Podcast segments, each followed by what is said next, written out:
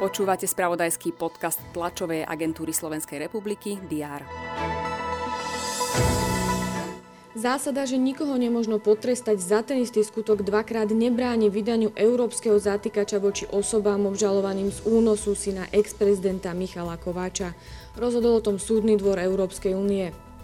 Minister vnútra Roman Mikulec predložil na pripomienkovanie novelu zákona o štátnej službe.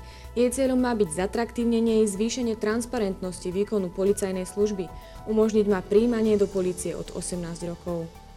Šéfa opozičného smeru SD Roberta Fica zadržala policia predtým, ako sa mal začať stranou ohlásený protestný sprievod na Tyršovom nábreží v Bratislavskej Petržalke. Obvinili ho z prečinu podnecovania.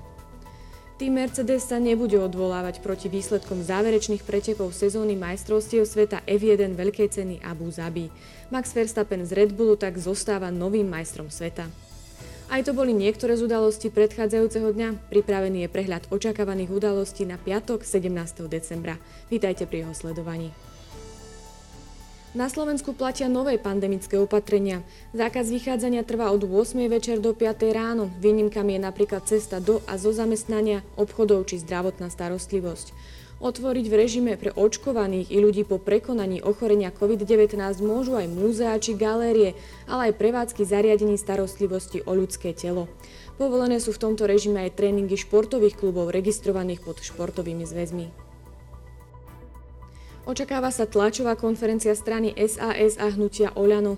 Mali by na nej bližšie informovať o podaní na ústavný súd vo veci pozastavenia paragrafu 363 trestného poriadku týkajúceho sa právomoci generálneho prokurátora.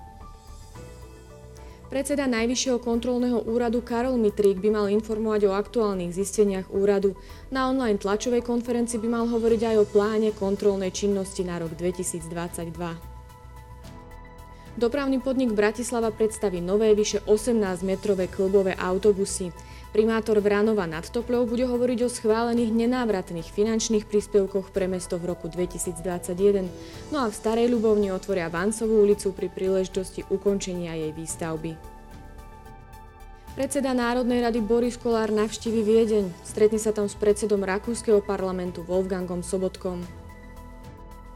Český prezident Miloš Zeman na zámku v Lánoch vymenuje novú vládu premiéra Petra Fialu. Už popoludní sa uskutoční jej prvé zasadanie.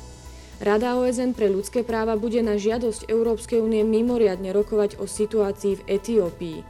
Severná Kórea si pripomína 10. výročie úmrtia vodcu Kim Jong-ila, no a Tunisko si pripomína 10. výročie začiatku revolúcie v roku 2011.